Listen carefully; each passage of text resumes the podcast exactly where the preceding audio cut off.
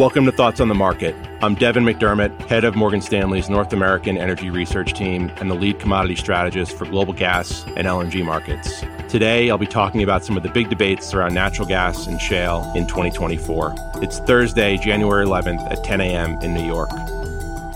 The evolution of shale as a viable, low cost energy resource has been one of the biggest structural changes in global oil and gas markets of the past few decades. In oil, this turned the U.S. into the world's largest producer, while falling costs also led to sharp deflation in prices and global oversupply. For U.S. natural gas, which is more regionally isolated, it allowed the market to double in size from 2010 to 2020, with demand growing rapidly across nearly every major end market. Over this period, the U.S. transitioned from a net importer of liquefied natural gas, or LNG, to one of the world's largest exporters. But despite this robust growth, prices actually declined 80% over the period as falling cost of U.S. shale and pipeline expansions unlocked low cost supply.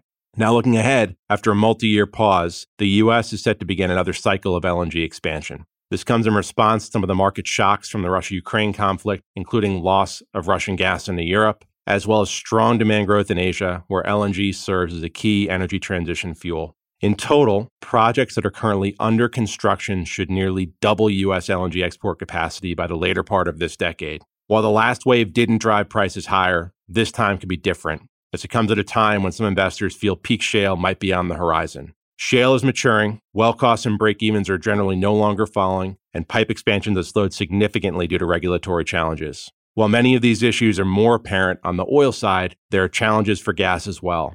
Notably, the lowest cost U.S. supply region, the Marcellus in Appalachia, is constrained by lack of infrastructure. As a result, meeting this demand likely elicits a call on supply growth from higher cost regions relative to last cycle. This not only includes the Haynesville, a gas play in Louisiana, but also the Eagle Ford in Texas and basins in Oklahoma, potentially requiring prices in the 4 to $5 per MMBTU range to incentivize sufficient investment.